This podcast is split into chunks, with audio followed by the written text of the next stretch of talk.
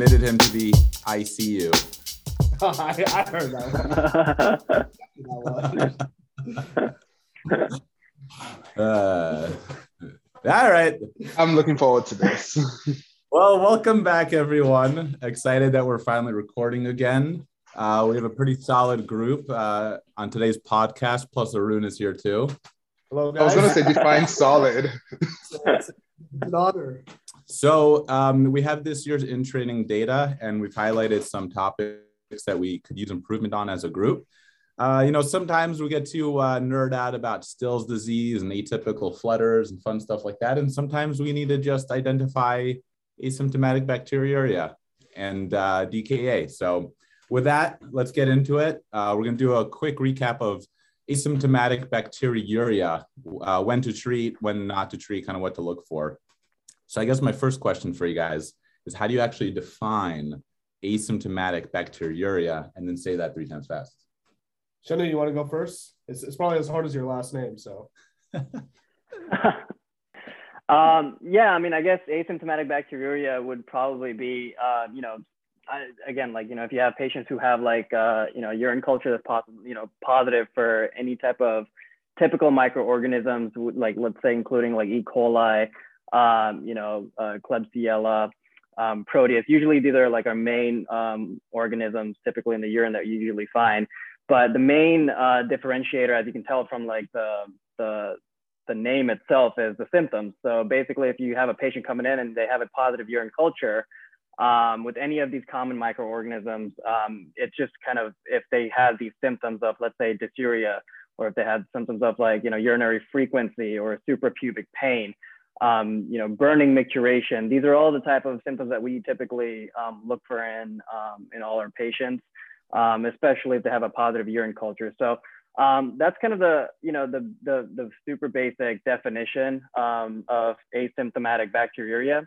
Um, and then you know obviously we can talk a little bit more about um, what are the hard criteria of like how much would really constitute a positive urine cul- uh, culture or not. So yeah, so so I, yeah, exactly. I mean, um, I think the only thing, just like you said, the hard cutoff. I mean, so bacterial colonies greater than like hundred thousand um, would be considered bacteriuria, and then the fact that they, you know, the patient doesn't have any of those symptoms that you mentioned, um, you know, I think that would qualify under what we would see as uh, asymptomatic bacteriuria. Yeah, and this is something you'll definitely come across a lot, like on a for me on a weekly basis on the wards.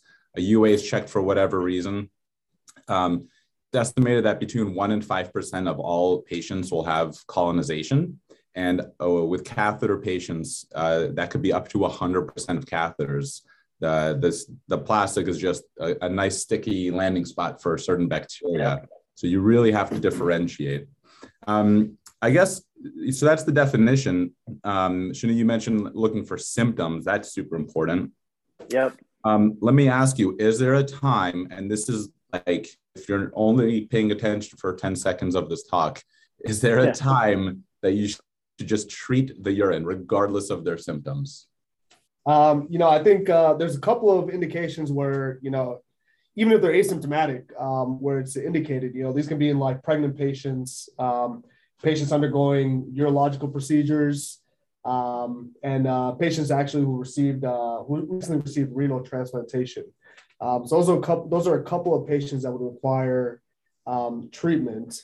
Um, and I, I don't know if you have any additional. No, ones. that that's Yeah. pretty much it. The the pregnancy, that's actually the time we screen for it, and you do treat it if it's asymptomatic. And I will add the caveat that when it's a urologic procedure, it's not like a cystoscopy or a Yeah. Foley placement. It's when you're expecting mucosal bleeding. Yeah.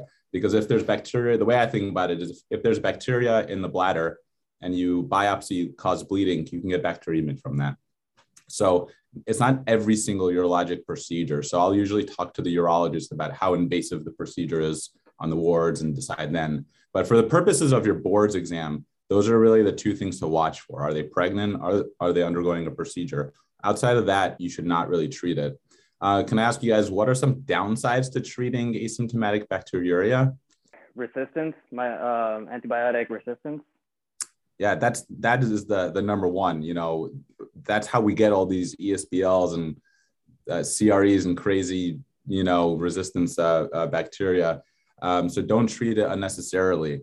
Um, you know, there's other side effects. Any antibiotic can give you diarrhea, increased lengths of stay, you know, uh, reactions with other medications the patient is taking. So there's a lot of reasons, you know, antibiotic stewardship is important. There's a lot of reasons to avoid giving it.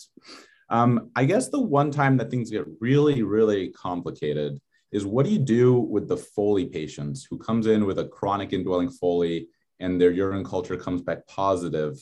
Um, Arun, I don't know if you have any suggestions on, you know, when do you treat that?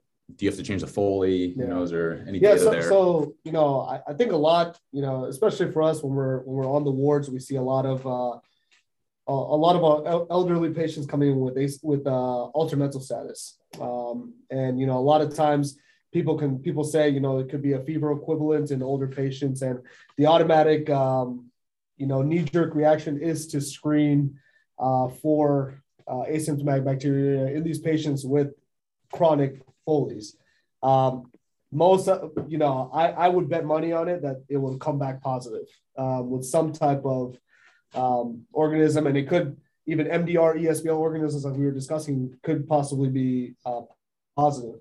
Um, you know, I think from from the reading I've done and uh, what I've seen, uh, you know, if these patients are septic um, and you need to treat, then you treat. But um, you know, if there's no symptoms, uh, you know, I would recommend trying to find, trying to get a good history, reaching out to family or the facilities where they came from to try to identify um, some some other factors about what could, could possibly causing this change in mental status um, instead of just empirically treating. Right causing resistance, causing possible adverse reactions. Uh, that that's what I would say from my it's, end. It's definitely an easy cop out to say exactly. they have a UTI yes. and they're confused, but yeah. you should definitely dig deep and convince yourself to treat it.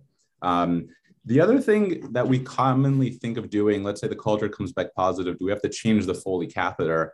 And there's not necessarily great evidence to that. The catheter is going to be colonized no matter what you do um, I believe uh, Medicaid guidelines uh, are to do it monthly, and that's what urologists will actually get paid for is a monthly exchange just to prevent infections and other complications. So, um, you know, if, if my patient's being admitted uh, with obviously with an overt UTI, pyelo, something like that, I'm going to change the Foley. But if it's just colonized and there's bacteria, I might just leave the Foley if it was just exchanged a couple of days prior. Yeah, I mean, and, and you know, just a couple other things that for people to keep in mind, like prevalence of asymptomatic bacteria, especially in women, increases with age. Um, especially, we see a lot of people, you know, not having as as much of a thirst drive. They're not drinking as much water, and this, you know, can kind of. Uh, I know I said Dr. off with that comment, but uh, you know, it can, it's a, something that doesn't help the situation. So, um, you know, I think that's one thing I, I have to add. And then uh, something else is pyuria in the urine does not mean uh, UTI uh, does not mean uh, bacteria. I think that's something that people kind of automatically, uh, you know, say that they're they they equal, but uh, that's there's actually not a good correlation, and there's studies on that too. So. All right. Well, uh, I think that kind of wraps up our asymptomatic bacteria talk. So basically, take home points. Um, if you have 100,000 colony forming units uh, and there's no symptoms, burning frequency, you know, uh, urgency of urination, you're asymptomatic.